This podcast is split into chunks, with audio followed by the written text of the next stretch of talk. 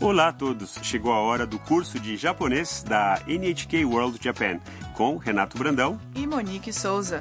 É sempre muito divertido aprender japonês com vocês. e apresentamos hoje a lição 40 sobre como explicar um motivo. Tam, uma universitária do Vietnã, e a Mia, uma fotógrafa chinesa, estavam relaxando na casa da Haru-san quando os sensores da dona da casa, que é um robô, detectaram algo incomum. Vamos ouvir o diálogo da lição 40.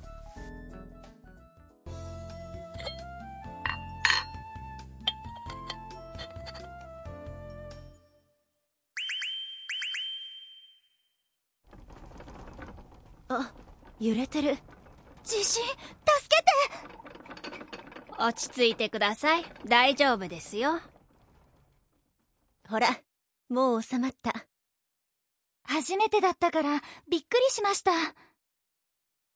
E agora vamos às explicações, fala por fala. As bochechas da Haru-san começaram a piscar com uma luz azul clara, indicando um terremoto que foi sentido pela Mia. Ela diz: あ揺れてる Ah, o chão está tremendo. Tam grita. 地震助けて Terremoto, socorro! Haru-san tenta tranquilizá-la. 落ち着いてください Por favor, acalme-se. 大丈夫ですよ Está tudo bem. O terremoto passa e Mia diz para Tam: ほらもう収まった Viu? Já passou. Sentindo-se aliviada, Tam responde.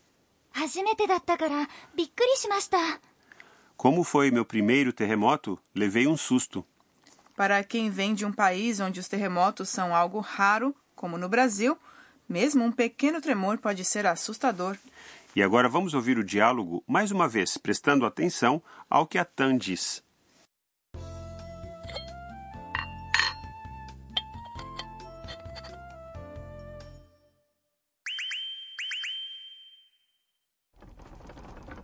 あ揺れてる地震助けて落ち着いてください大丈夫ですよほらもう収まった初めてだったからびっくりしました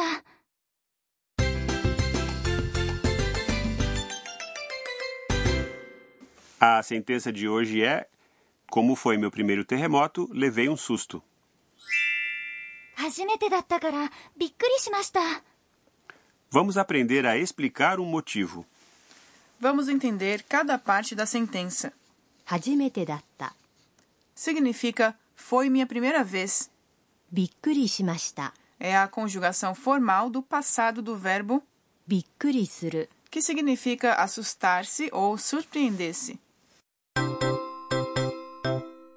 O tema de hoje é como explicar um motivo usando a partícula から、 No diálogo, Tam explica que ficou assustada com o terremoto por ter sido a primeira vez que sentiu um. isso mesmo. Foi minha primeira vez é 初めてだった。 acrescente cará dizendo 初めてだったから、 a sentença muda para como foi minha primeira vez. E qual é a diferença entre Hajimete Datta e Hajimete Deshita? O significado é o mesmo. 初めてでした。 É o que chamamos de estilo polido, ou seja, é mais formal. 初めてだった。 Está no chamado estilo simples. Ao dar uma razão acrescentando cará, o estilo simples soa mais natural do que o estilo polido. E qual é a definição do estilo simples? É aquele que não usa です。 nem ます。 o passado de です。 é でした。 e a versão no estilo simples fica だった。 Agora vamos ouvir e repetir. 初めてだったから。初めてだったから、びっくりしました。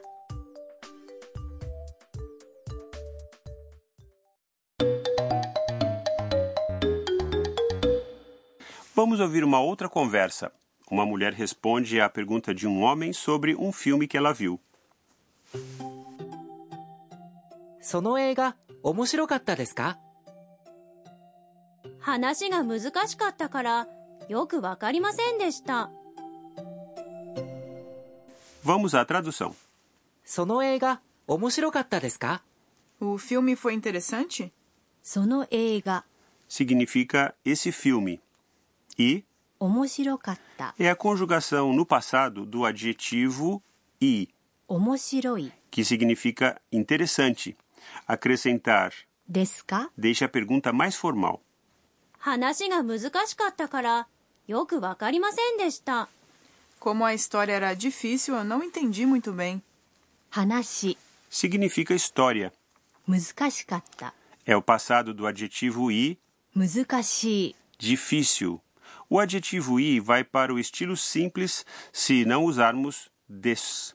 から É acrescentado para indicar a razão. よく Significa bem. わかりませんでした。 É o passado de わかりません。 não entendo. O infinitivo deste verbo, ou seja, sua forma de dicionário é わかる。 que significa entender. Então, vamos ouvir e repetir. 話が難しかったから。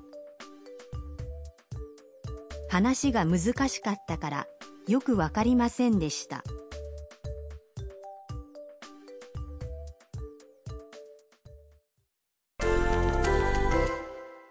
Agora vamos praticar usando outros exemplos. Imagine que você não foi à praia hoje porque estava chovendo. Diga: Como estava chovendo, eu não fui. Chuva é 雨、 e estava chovendo no estilo simples é 雨だった。雨だった。 eu não fui é 行きませんでした。行きませんでした。 vamos tentar 雨だったから行きませんでした雨だったから行きませんでした。 Está acompanhando bem?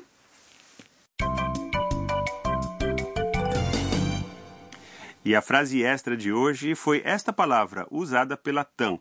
É bom memorizá-la. 助けて、 Significa ajudem. É a forma T do verbo 助ける、 ajudar. Dizer apenas um verbo na forma T é uma maneira de dar instruções ou ordens. Use esta palavra se precisar pedir ajuda, seja um assalto, problema de saúde ou um machucado que o impossibilite de se movimentar. Esta palavra vai atrair a atenção dos passantes. Aprenda para uma emergência. Agora é a sua vez. Ouça e repita. 助けて、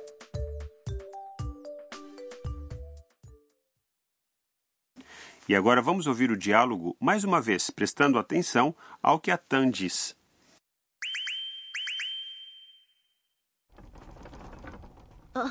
揺れてる地震助けて落ち着いてください。大丈夫ですよ。ほら、もう収まった。初めてだったからびっくりしましたはるさんの知恵袋。 Chegou a hora dos conselhos da Haru-san. Hoje vamos falar sobre o que fazer no caso de um terremoto. Os terremotos são bastante comuns no Japão. Sim, é um país de terremotos e pequenos tremores acontecem por toda parte. E o que devemos fazer no caso de um terremoto? Se você estiver num edifício resistente a terremotos, não saia. É melhor encontrar um lugar seguro do lado de dentro. Se estiver balançando muito e for difícil se locomover, espere até parar de tremer e saia com cuidado. Proteja sua cabeça dentro ou fora do prédio. Segure uma almofada, livro ou bolsa acima de sua cabeça. Proteger-se embaixo de uma mesa também pode ser eficaz. Segure-se nas partes superiores das pernas da mesa. E fique atento também para os alertas secundários. Se estiver no litoral, informe-se também sobre tsunamis e fuja para um lugar alto o mais rápido possível.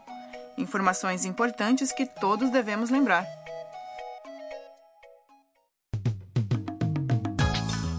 Obrigado por ouvirem o curso de japonês. Não percam a próxima edição quando Mia descobre algo muito importante.